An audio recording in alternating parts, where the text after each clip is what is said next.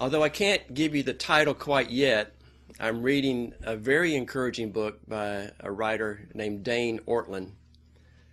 And this book has given me much, much to realize about Jesus. So today I want to share with you some of the essential thought of the first several chapters and let us consider together how this truth impacts our lives. With, you know, there's all the uproar going on concerning battling this virus and social justice and people facing isolation and then the upcoming election. I hope that the message today will help us refocus on the heart of our Savior.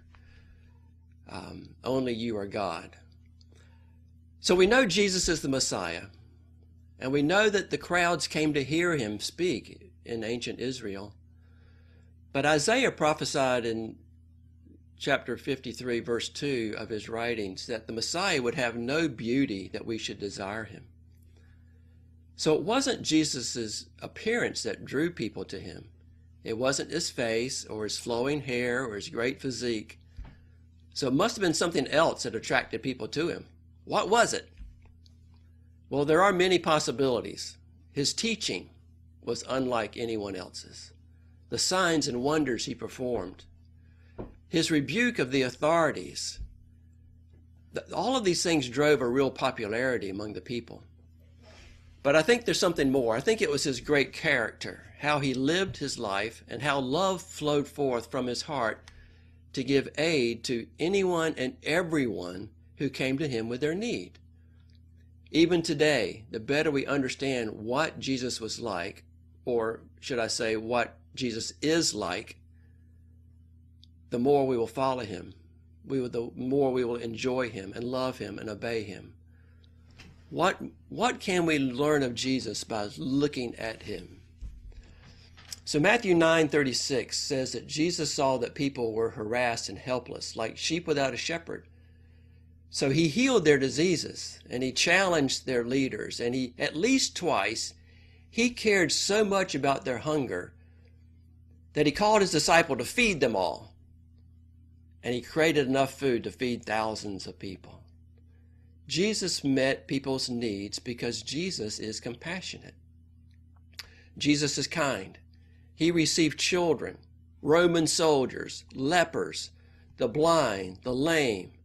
He received Samaritan women. He received prostitutes to himself, and kindness overflowed from his personality. There has never been a kinder man than Jesus. Just let those words weigh upon your heart. There's never been a kinder man than Jesus. There's never been a kinder person than Jesus. There's never been a man more selfless than him. Who is the kindest person you know? Jesus is much kinder than that person. He was focused. He came to earth on a mission, and the evidence shows that he never deviated from accomplishing its timing and its purpose. He came to fulfill every law. He came to complete all of the prophecies. He came to defeat the devil and die to save his bride for himself. And throughout his focused mission, he displayed the attitude of a servant. Mark 10:45 tells us, he came not to be served, but to serve. He was submissive. Jesus came to do his Father's will and to speak his Father's words. He knew that to yield his perfectly lived life to death on the cross was the only way the Father could, in perfect justice, forgive our sin and restore fellowship. But know that Jesus was submitted to his Father, not to the enemy. As he prayed the night of Judas's betrayal, My Father, if it is possible, may this cup be taken from me. Yet not as I will, but as you will. Not only was he submissive to his heavenly father, he was submissive to his earthly parents, Mary and Joseph. And even though he grew up in a normal, that is, sinful household, Jesus was obedient to his parents. He was obedient to the Father's will, and he learned obedience from what he suffered. Hebrews 5 8 tells us. For we do not have a high priest who is unable to empathize with our weaknesses, but we have one who has been tempted in every way, just as we are, yet he did not sin. Jesus showed mercy and forgiveness to others. The blind would cry out, Son of David, have mercy on me. And he did. On the cross, he prayed, Father, forgive them, for they do not know what they are doing. And Jesus was loving in all of his relationships. John 11, 5 says, Now Martha, now Jesus loved Martha and her sister and Lazarus. John, the Apostle John, even referred to himself as the disciple whom Jesus loved. Jesus is good and caring. He healed people often so that they would see his wonders and believe his words. By performing all his miracles and showing true concern for the afflictions of those around him, he also proved to be the Son of the living God. Even the Pharisees admitted that no one could do all these wonders if he had not come from God. Yet some did not believe. Do you believe? Jesus is honest and truthful. John proclaims that grace and truth are known through Jesus. He never lied. He never violated his word. He never needed to take back or repent of something that he had said. Could anyone else say that? He spoke truth where everywhere he went. He lived a life that we should follow explicitly. Jesus said, I am the way and the truth and the life. And at the same time, he was peaceable. He did not try to bully or argue his way into people's hearts. Jesus is a God ordained priest to represent us before God, and of the order of Melchizedek, the Prince of Peace, who is without beginning and without end, an indestructible priest who offered up as a sacrifice his own blood on our behalf. Jesus is intimate with his followers. He, invest, he invested his time in sharing his life with them. He taught them his ways. He enjoyed their fellowship. And he helped them see and experience truth. He commanded them to abide, not just with him, but in him. And he was intimate with his heavenly Father. He prayed to the Father, listened, obeyed, and cared about God's reputation. When Jesus saw money changers who were taking advantage of worshipers, he drove them out. He said, It is written, My house will be a house of prayer, but you have made it a den of robbers. Luke 19:46. Jesus is a strong yet meek leader everywhere he went until the Pharisees inevitably caused the people to reject him. The people followed, eager to hear and hanging on every word of his teaching. The people were amazed at his authority, the authority which he taught them. And then Jesus ascended to return to heaven. He received all authority in heaven and on earth to rule the universe. Jesus is happy. And he's filled with the holy joy that comes from finishing all the work the Father gave him to do, and then receiving all that the Father had promised to him, the glory that the Father bestows on those who obediently display the wisdom and the love of God. Jesus is patient. He knows and understands our failures and weaknesses.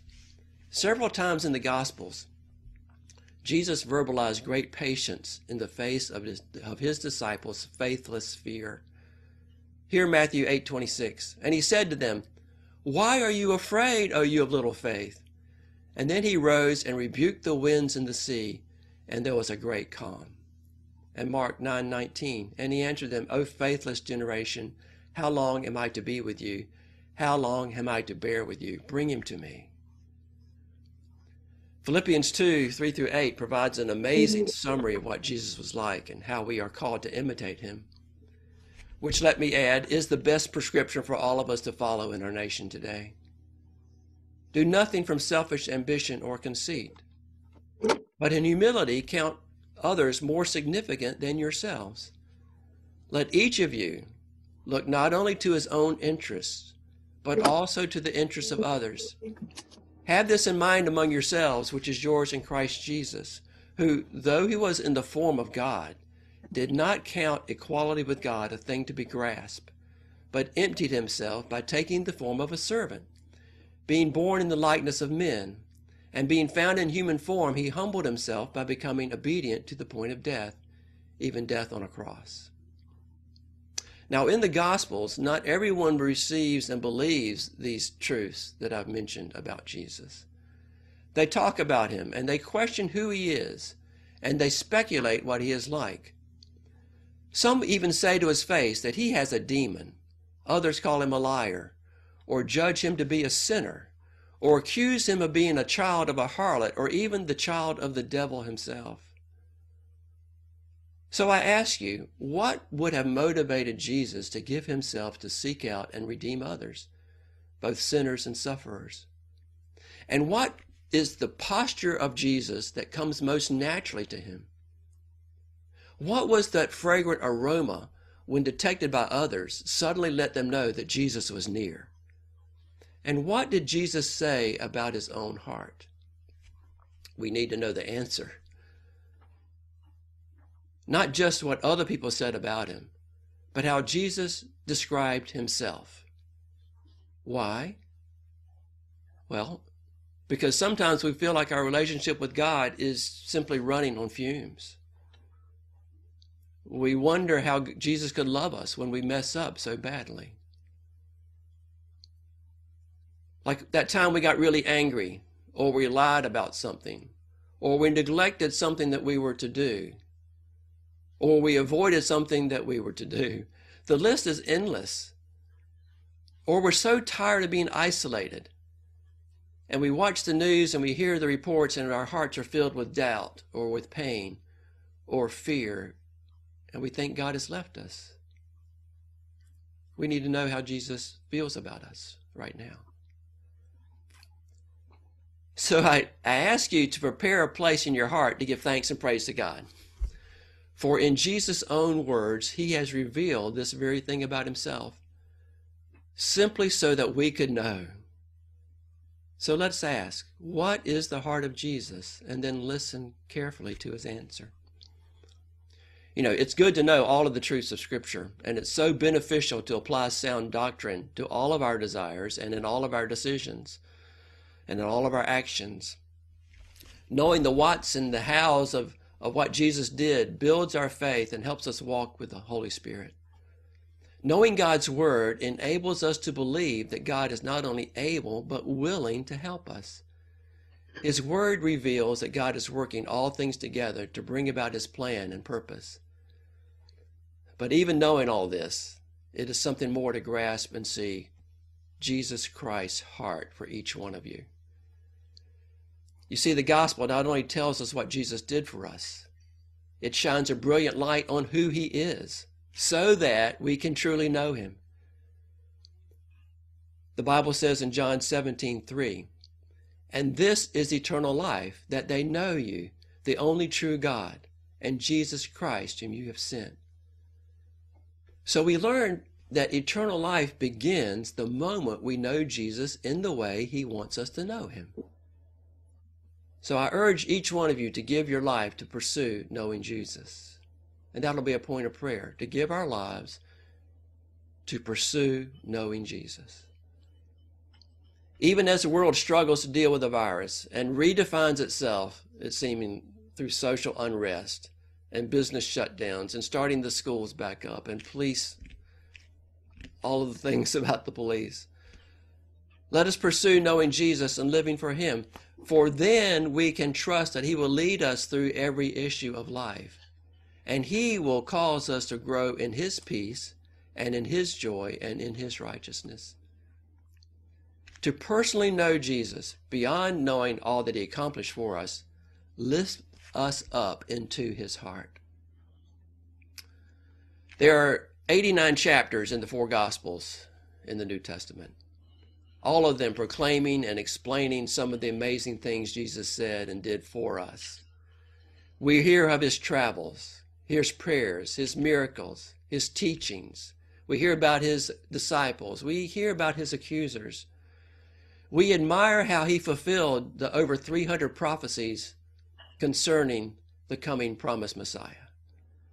We see how he lived to serve and to reach others, that, that he was unjustly arrested and crucified, and that he overturned death itself when he rose from the dead. We witness him ascending to heaven to take his rightful place of complete power and authority. All of these revelations about Jesus help us understand and know him.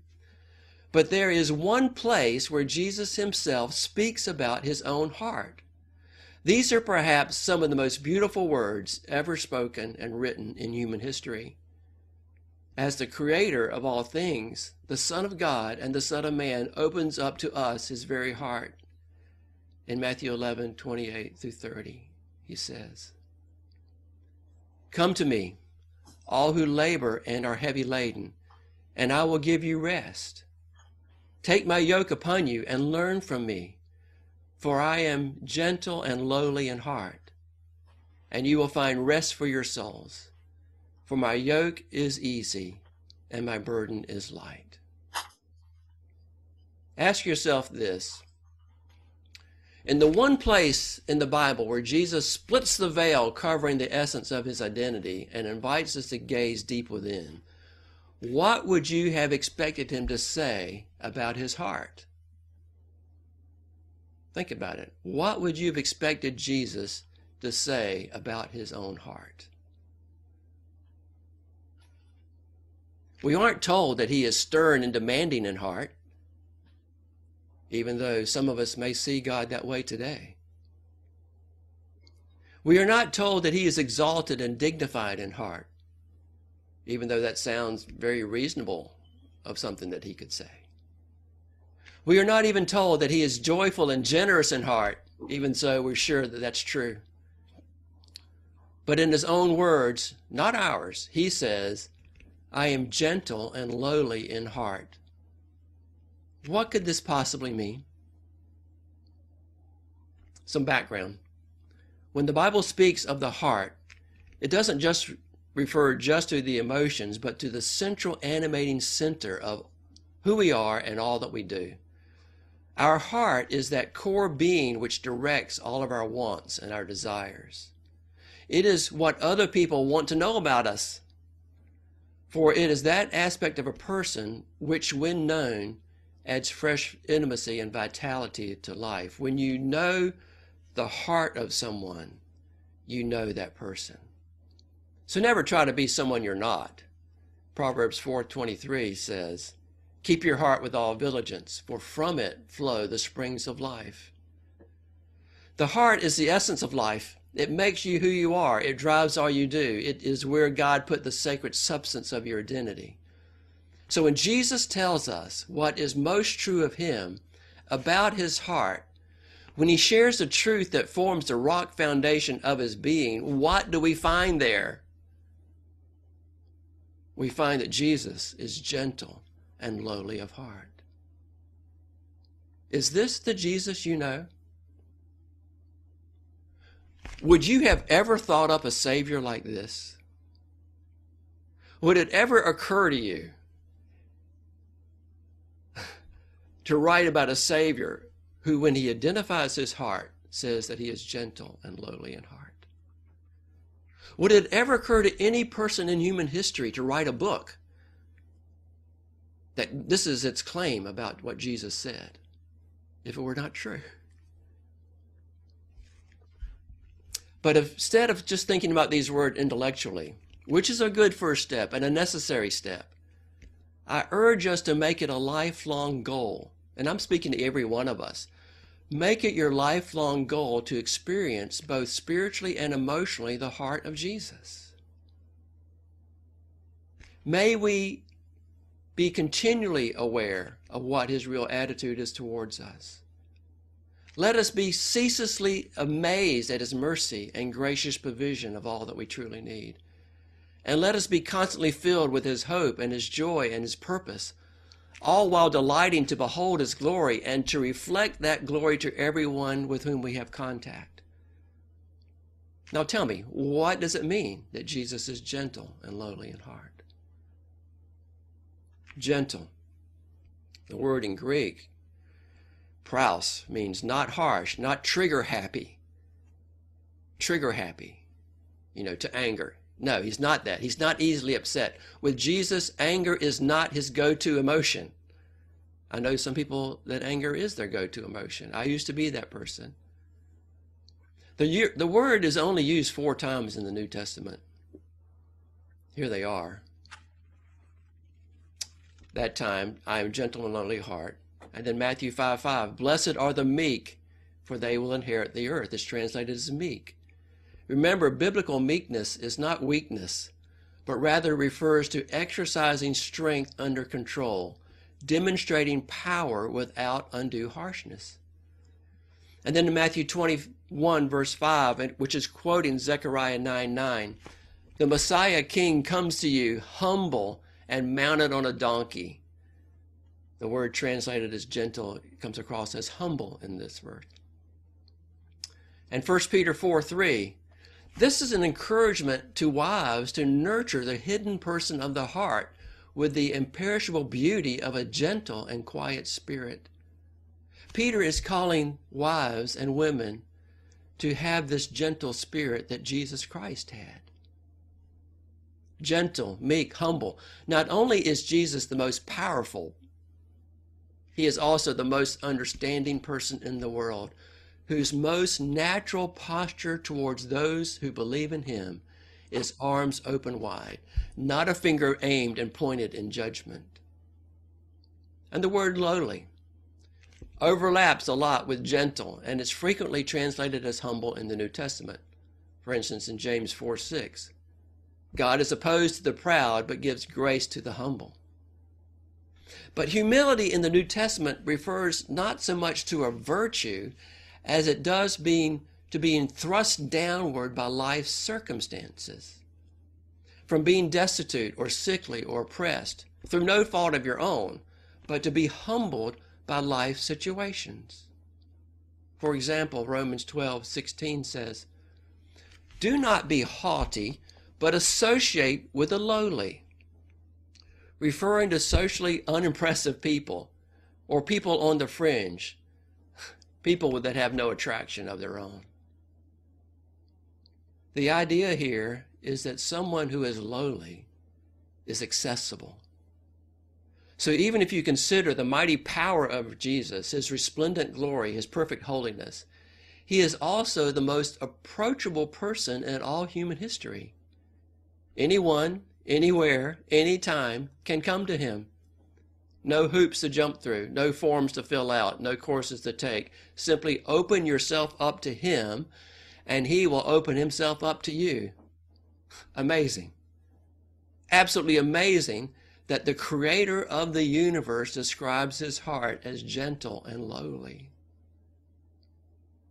Tell me, could realizing and embracing this truth about the heart of Jesus change your relationship with him? If you're running on fumes, could it change your relationship with him to know that this is Jesus' heart? A bruised wick he will not put out. Do you see do you think seeing the light of this reality helps you appreciate the depth of relationship Jesus wants with you? And could understanding Jesus' heart in this way change your relationship with others? Perhaps your wife or your husband or your children or your parents or your, spa, your, your boss, your neighbors, or people at the grocery store? And who qualifies for a relationship like this with Jesus? The verse says, Come to me, all who labor and are heavy laden, and I will give you rest. Take my yoke upon you and learn from me, for I am gentle and lowly in heart, and you will find rest for your souls. For my yoke is easy and my burden is light. These are the people Jesus calls to himself, those who labor and are heavy laden. This means you don't have to get rid of your burdens before you come to Jesus. The fact that you realize that you are burdened is what qualifies you to come to Him. No payment is required, for He gives you rest. So, whether you are exhausted from working all the angles to make yourself better or perfect, or you're so weighed down by the day's cares and yesterday's troubles and tomorrow's fears, Jesus says, Come and take his yoke and find rest for your soul. That is, rest for your heart. Come and walk with him in his ways. So if you were ever asked by someone, Who is this Jesus? you would honor the Lord by explaining this Jesus is gentle and lowly in heart, and he gives rest to all who come to him and take up his yoke. Friends, don't you want to know Jesus in this way?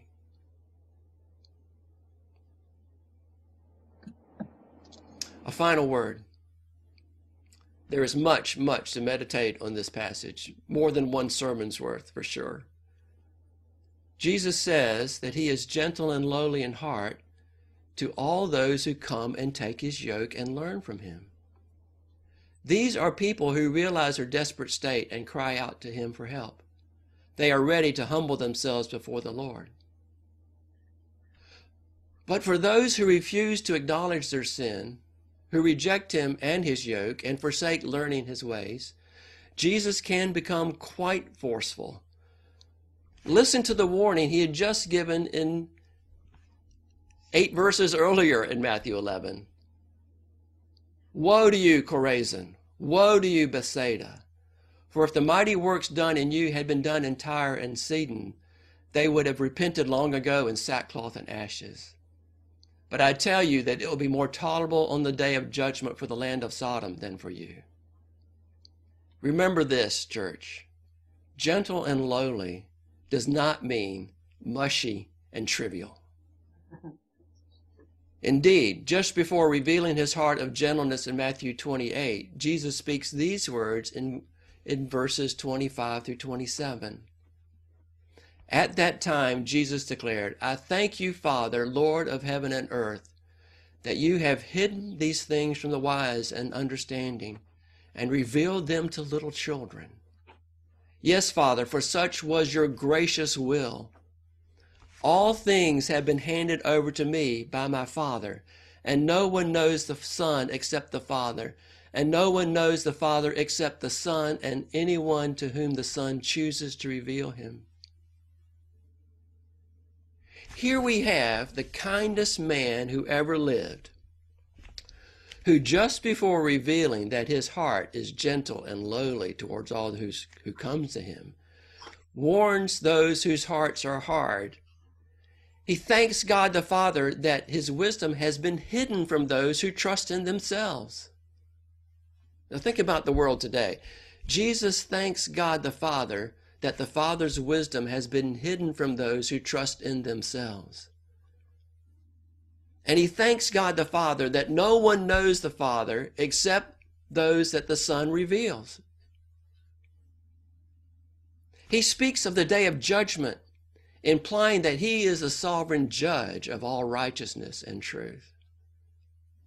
Church, how can impotence also be gentle and lowly in heart? Because Jesus is God in the flesh. His gentleness grips us. And there's this verse that David, King David says in Psalm 1835, and it takes a lot of meditation on.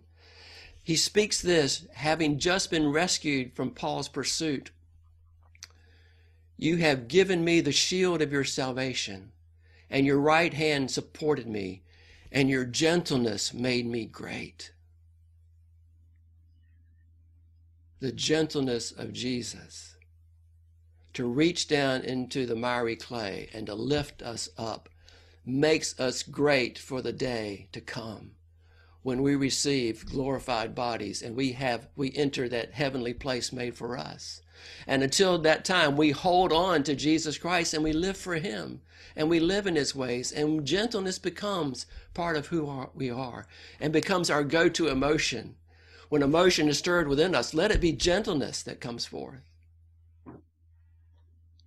Now, here is a blessed thought. The second person of the Trinity, who possesses unlimited power, expresses inexhaustible gentleness to sinners who come to him in faith. He lifts us up out of our emptiness into his glory. Nowhere else will we ever meet anyone like him. Let us fix our eyes on him. Let us meditate on him so that we can enter life with him. And then when we remember that time and time again we have rejected and ignored him and his ways, that we have dishonored his name and we've caused him sorrow over our rebellion, let us also realize that he calls us to come to him in repentance and receive his full forgiveness. When we receive his gentleness towards us, we will love him even more. And now, the title of the book Gentle and Lowly, the Heart of Christ for Sinners and Sufferers.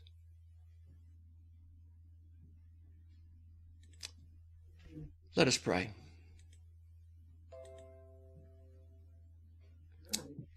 Lord Jesus, so much to cover, so much to think about, so much to experience. To understand, Lord, your gentleness. And and Lord, the more we contemplate it, the prob- hopefully the more you'll, you'll give us wisdom and, and sense from it. Lord, how else could the impotent, mighty God who created the universe by speaking a word, how could we how could we ever approach such a being? Lord, even spaceships that go towards the sun have to have special protection, and Lord, they cannot endure the, the power of the sun. Lord, how do we expect we could endure the gaze of Almighty God without a priest who has given us his righteousness? Because he is gentle and he doesn't want to see us destroyed. He doesn't want to see us destroyed. But he loves us and he cares for us. And through his gentleness, Lord, he receives us. Lord, I pray for each one here today that, that might be running on fumes, who might have become distraught over the situation that they find themselves in. Lord, they're tired of being isolated. They're tired of watching the news. They're tired of, of all of the problems with the virus, or they're tired of sickness. But Jesus, you are with us and you lift us up. Lord, your word says that your gentleness can even make us great because we are people with royal blood flowing through our veins, Lord, if we belong to you. Lord, we are given a faith that's worth much more than gold. Lord, we have promised inheritance that are beyond the imagination, they're greater than we can think of. Lord, you have made us your people and given us your name. And Lord, you have revealed this truth to us that when you lift the veil that covers your heart, and therefore also the heart of the Father, you tell us yourself, Lord, that you are gentle, that you are accessible, that you are humble. Lord, I pray that your word would seep within us deeply and we meditate on these, these truths. And Lord, that we would consider we would consider how knowing this should impact our lives. Lord, that we would not become distracted by the, by the cares and the concerns and the thorns and the snares and the traps of this world. Lord, we have to admit that we live in a world filled with snares and thorns and traps. But we have a power, Lord. We have a power of the Holy Spirit who dwells within us to give us grace and to give us strength and endurance that we might run this race until the end. Lord, I pray that you would seal up within us the work of your Holy Spirit. And Lord, that you would anoint each one here with the grace and the truth of Jesus Christ, of who he is in his heart. And what is his posture towards us? Lord, if we would simply come to you repentant, and humble, and receive from you. Lord God, I ask that you would make these things so and that you would do a deep work within us. Our Savior, the mighty Jesus, who prays for us even now, is gentle and lowly in heart. We can come to Him. We can come to Him but we must leave our pride and our arrogance aside. We must come to Him and take on His yoke and learn from Him. we must follow his ways. So, Jesus, fit us afresh with your yoke here this morning. And let us enter into it willingly and gladly and excitedly and with great delight. That we want to be refitted with the yoke of Jesus Christ. Lord, not that the yoke has changed, but change us to fit this yoke. And Lord, let us learn from you. Let us learn of you. And let us believe in you and let us believe you. Especially these days, Lord God. Thank you, God. And Lord, now I pray that you'd stir up within our hearts what I encouraged earlier a place of thanksgiving. Lord, stir up within us a thanksgiving to give you for your attitude towards us who believe.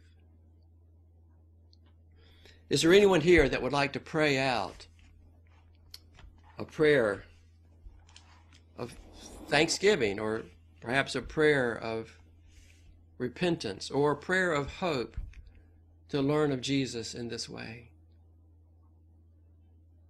Maybe just a brief time of response if anyone would desire to pray. Lord, I want to thank you that you live outside of time and space. Lord, as I was meditating this morning on what's going on in our world around us, and sometimes the fear grips grips me, and Father, I just realized that you know we at this point in time is just a moment to you. And this place that we live is just a speck in the universe that you live outside of. And yet you are intimately acquainted with all that is going on. Father, I just thank you that we can trust you, Lord. We can trust you. We can trust you with not only the burdens that we each have that we're walking in, but we can, um, with our families and our loved ones and, and those around us, but we can trust you with our nation. We can trust you with um, all the the evil that we see around us. We can trust you, Lord, and and you are holding all of this in your hands. And so, Lord, I just thank you. I thank you for this message this morning that just reminds me again how much um, we can trust you, Lord. You are gentle, you are lowly, and you bring us into um, that relationship with you. Thank you, Jesus. Thank you.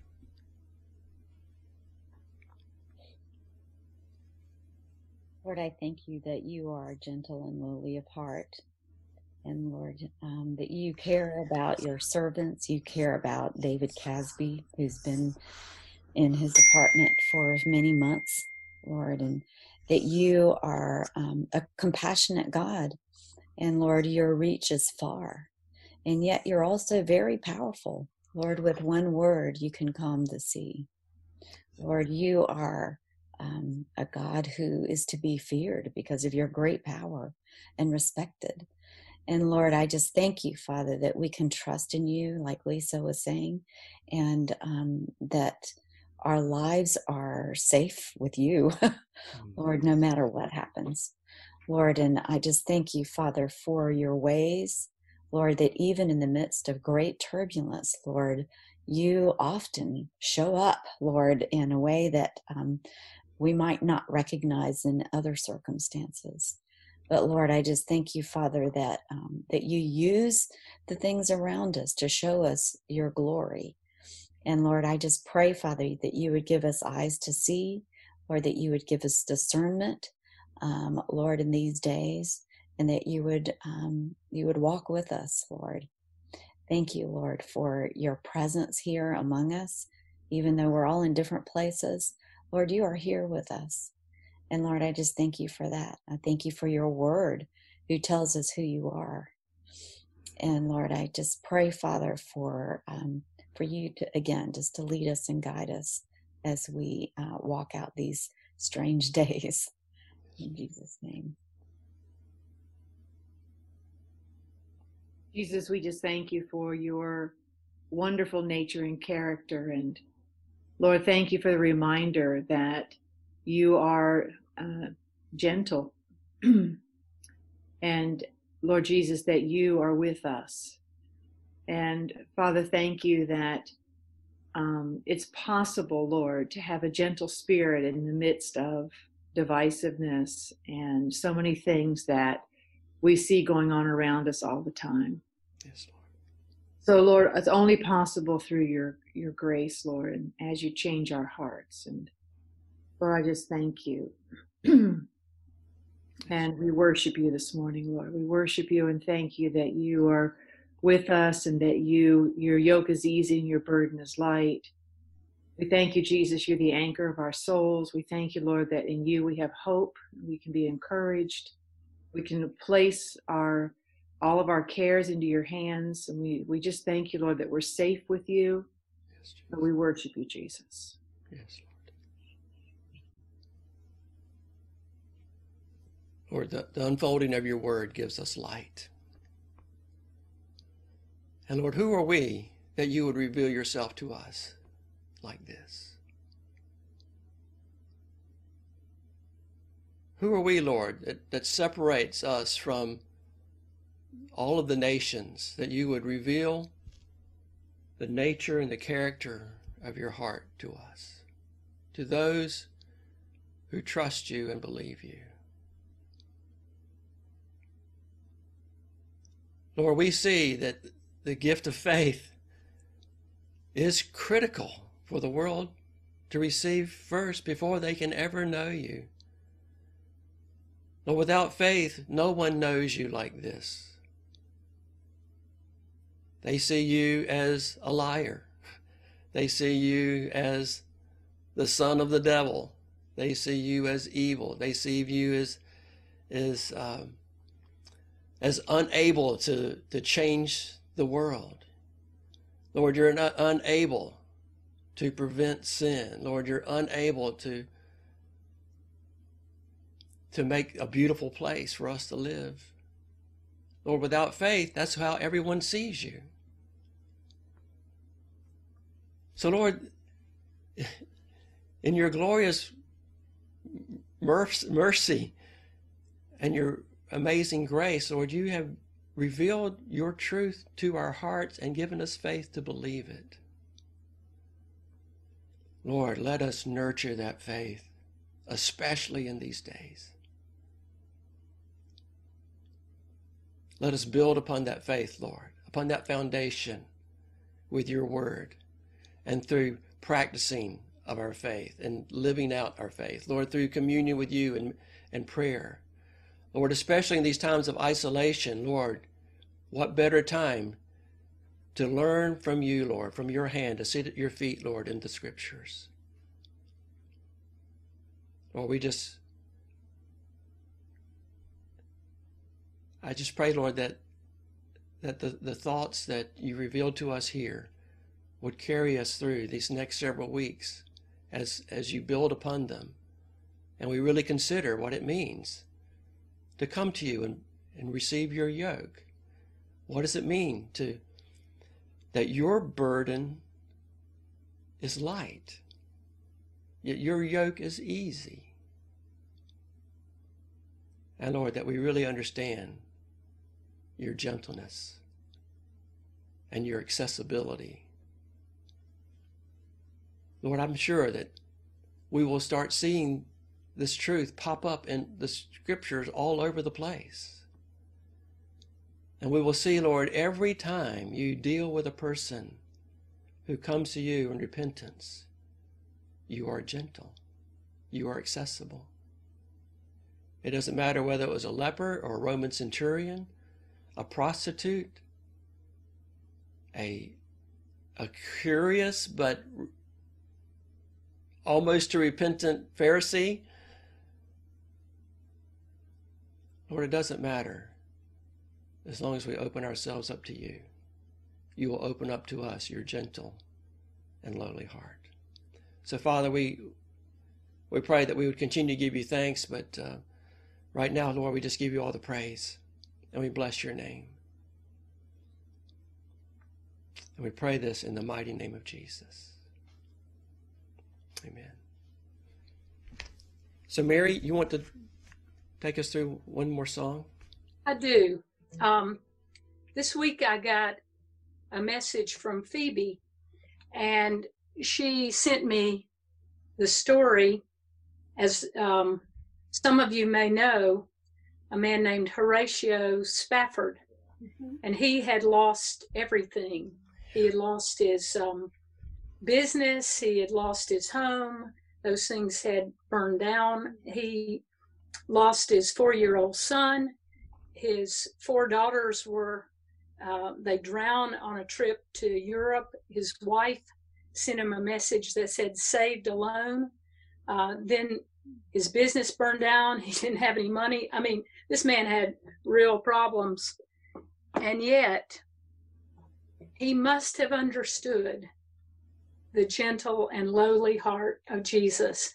He must have trusted him because he penned these words When peace like a river attendeth my way, when sorrows like sea billows roll, whatever my lot, thou hast taught me to say, It is well, it is well with my soul. So, whatever we are walking through as the Lord does that work in us today and in the days to come, um, would that we would be able to trust in that kind of way. So, Phoebe, I hope you're still on. We are going to together sing, It is Well with My Soul.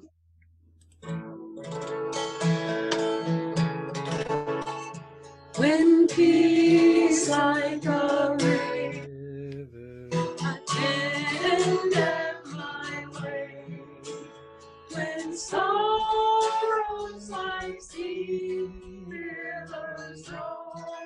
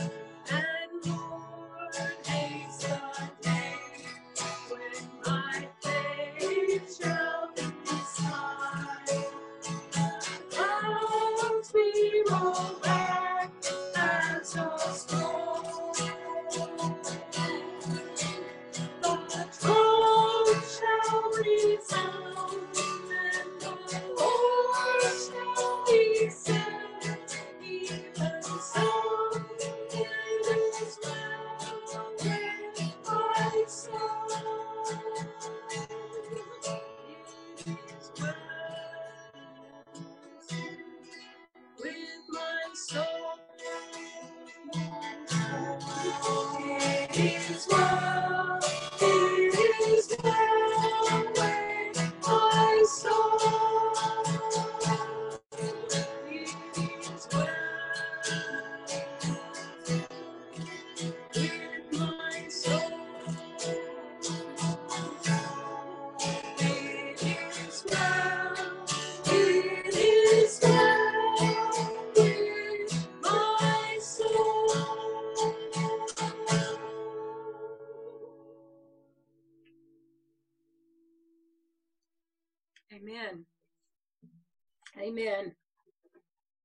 Somebody wrote that from a place of trust. a place of trust. I think the story um, a little further is talking about. I think he was in Chicago and he was planning to go with his family on the trip to England, but something came up at the last minute with his business and he couldn't go.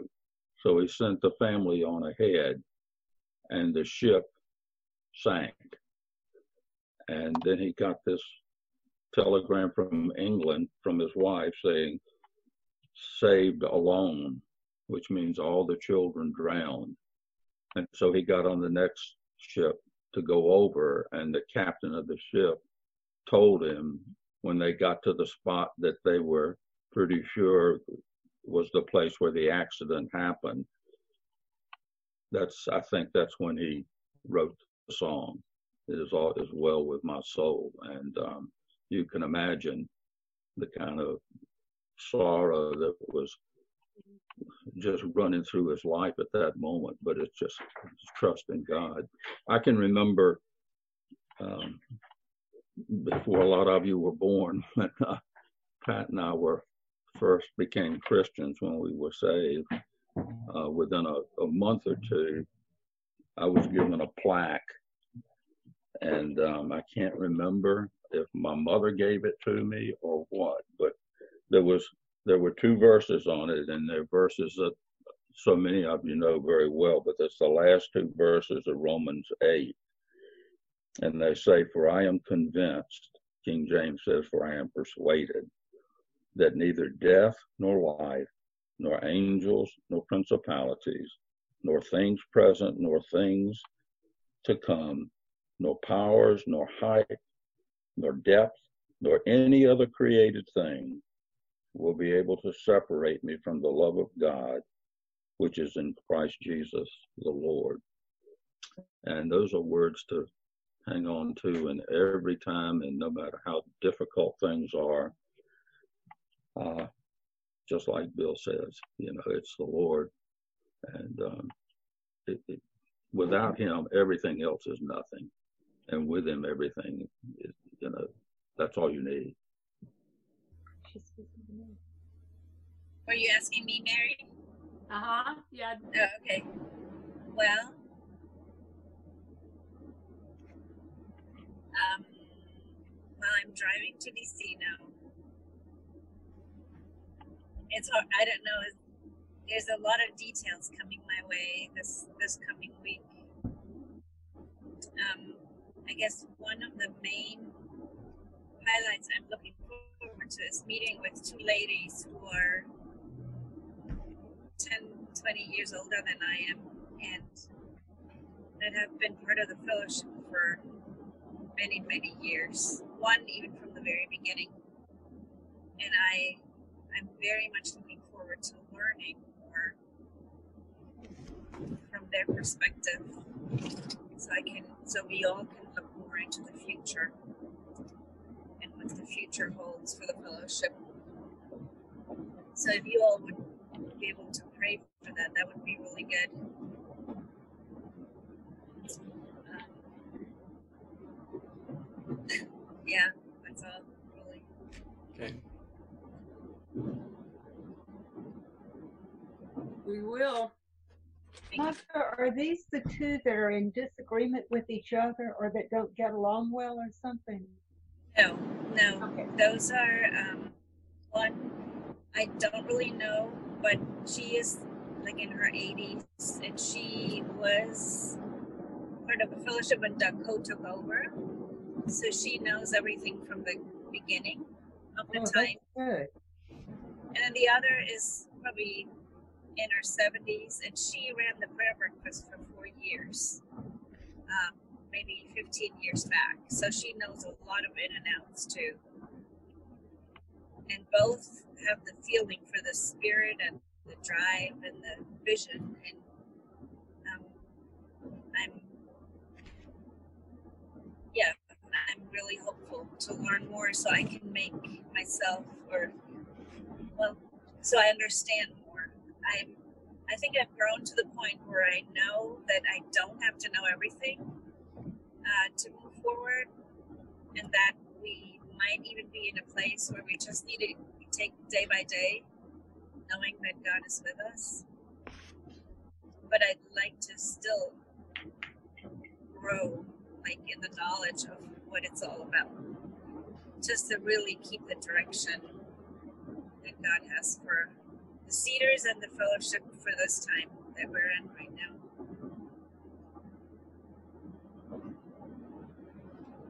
And for you and Peter. Yes, that would be great. Um, I will be there for the first two weeks by myself, and then Peter's going to join me. And um, I think he had some some sort of revelation when he was at the men's retreat, which could be very beneficial to the decision, the ultimate, you know, the final decision we need to make concerning this this new uh, situation with the Cedars. But I don't know much about it because we haven't really talked much because I was with Auntie and It was just too much going on. And then a price report, Auntie is doing really well. I was so, I'm just so pleased to been able to see how much she has grown and also in anticipation of sharing life with yet another human being. And, um, and both have really grown personally and also spiritually. And I'm just really happy for them and for us all. So. Amen. Okay, well, I would like to give a few announcements and then if we could have someone pray for David Casby and India, as Carla asked, and then for Magda and this uh, situation with the um, ministry in Washington and for she and Peter. But um, we have a lot of celebrations this week. And the first one, I'm looking at her face right now. We mentioned it at the beginning, but I don't think everyone was here. Carla Dennis has a birthday today. Today. So happy birthday, Carla. Thanks, everybody. And, uh, we are we're gonna whoever prays for for um, India and David and Magda will also pray for our birthday people. So Carly, you'll be one of those recipients of prayer. Tomorrow is Preston's birthday. It's it's a big day. Okay, so Preston's birthday, Merle and Amy Mangum's 23rd anniversary. It's Chris Hartley, Mary Jane's husband, and Aaron is sitting here. Aaron's daddy. It's his birthday, and it would have been mine and Martha's daddy's 109th birthday. so he he has been gone a long time. It would have been 109. Woo! Um, then Wednesday is Clara Sneed's birthday. I don't know, is Clara still on? Yes. We're doing all right. And Clara is everybody. If you could all do this. Happy birthday, Clara. That's great. And then Thursday is Daryl Walden's birthday. And like Carla, he is more than this. All right. So those are the birthdays, and we have prayer on Wednesday night. So who would who would pray for those um, birthday folks that we love, and also the other two um, prayer needs that we had? Who would be willing to pray? Father God, we just thank you and we praise you, Lord. We praise you for um, Clara. Lord, we praise you for Carla and all of the others' birthdays that were mentioned. Father, we pray that you will bless them in this year. Bless them exponentially, Father, with your presence, your peace, and your humility, Father. Lord, we just praise you and thank you for this body of believers, for the message that was shared today, Father, that you are here and we are not alone. And Lord, you're you're there with David Casby in the midst of his uh, isolation, Father. So we just pray that you will send hope and encouragement to him, a bright ray of hope for him, Lord Jesus, in the midst of um, solitude and quietness, Father, that you are there in the midst. We praise you and thank you every day, every moment that you walk with us, Father. Lord, we just pray for us to walk humbly before you in Jesus' name. Mhm. Amen. And Father, I want to pray for Magda and Peter as you're calling them to step out in this new um, adventure. They don't they don't know what the end of the adventure looks like, but they do know the next step. And for this meeting that Magda has with these two ladies who have labored and laid their lives down over many years for this ministry to see others um, minister to and drawn closer to you. Lord, we ask you to speak very clearly and to make your will known. Lord, to all of those that are involved in the situation and where there's conflict among leadership, I pray that you would speak the word, and Lord, the enemy of conflict would scatter. And um, and Father, again, that you would use Magda and Peter as vessels of um, of your life, your light, your gentleness, um, that that they also would move in that in, in with your heart, gent, a heart of gentleness and and lowliness. Lord, they've come there to serve. They've been serving, and I pray that that you again would make your will known, and that you would be glorified in them in that ministry. And Lord, we ask that you continue to be glorified in the ministry that we have at Gateway Christian Fellowship. And I pray that you will, your word will seep deep into our hearts and our minds this afternoon, this week, and in the weeks to come. We pray, Jesus, in your gentle and in your lowly name. Amen.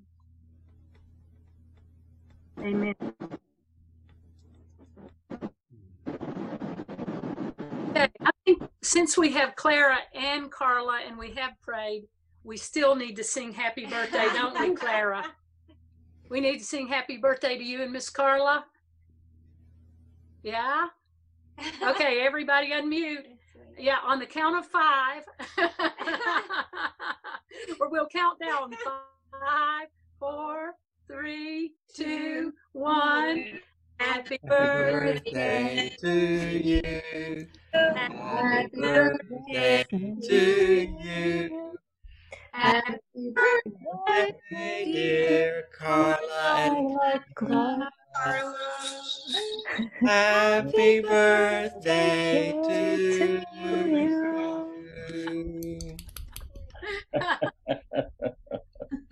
Thank you. Happy birthday, Clara. I love my church family. Love you. Happy Labor Day. See you soon, Clara. Clara, happy birthday.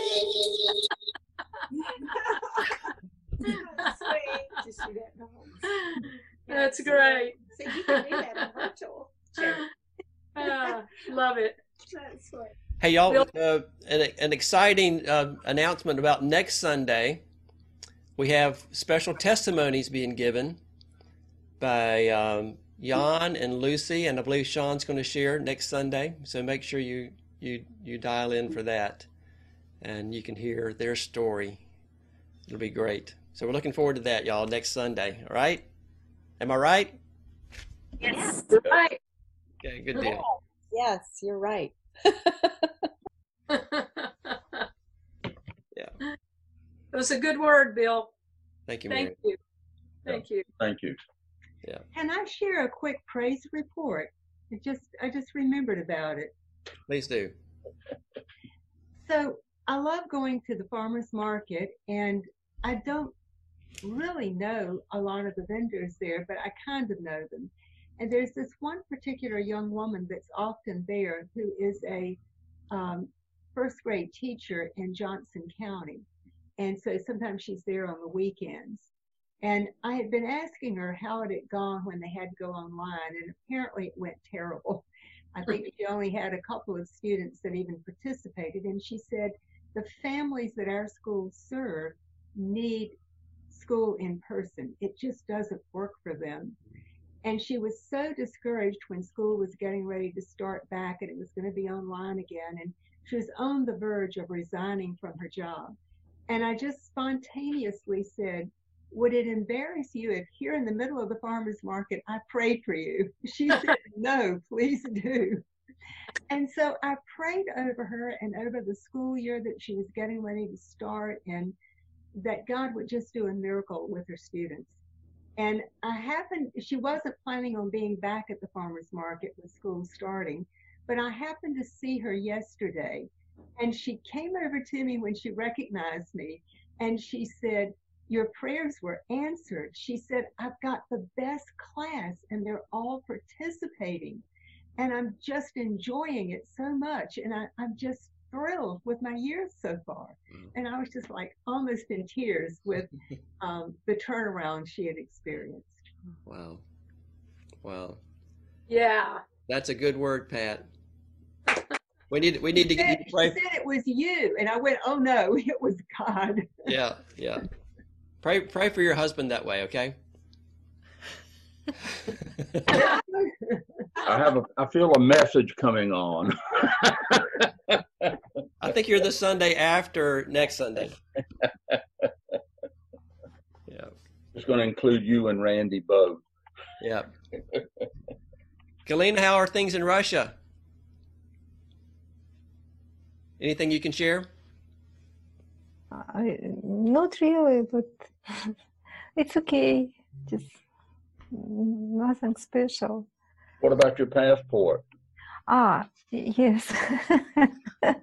I just forget. Yes, it, it's something because um, um, my passport uh, will be expired soon, and I decide I'm here. I just can change my passport, but it was a long way to do. It's not easy. they ask some papers, they ask some information, and thanks God, thank you for praying, and they accepted my document, and my passport will be ready. I think. I hope uh, in one month. yeah. Thank you so much. Yeah. Will you be there that long, Galena? Yes. Okay, okay. We're sending a big hug. We miss you. Thank you. I miss you too. Thank you. I miss coming to your home for prayer meeting because you're such a wonderful hostess and you give us Russian tea. Oh, thank you so much. I will bring some. Hmm. And Russian celebration cake. Russian Ar- cookies. Yeah, and, and and cookies. Arthur and Nemia, any things that you would like to report in regard to your aunt or in regard to Panama? my, my aunt said that she's uh well she's in constant pain because of the I think it's a stage four uh cancer in the, in the bones and you know she's she's, she's really bad uh, but she had uh, three days straight without pain so thank you for your prayers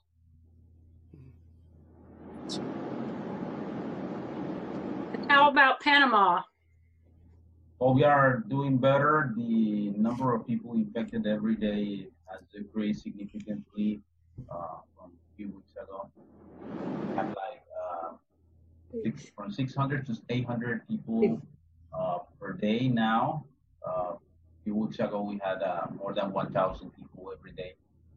Um, and last week, no, two weeks ago, I think I told you guys that we we now can go out, you know, for more hours than before, and we expect the government to open everything by the 14th.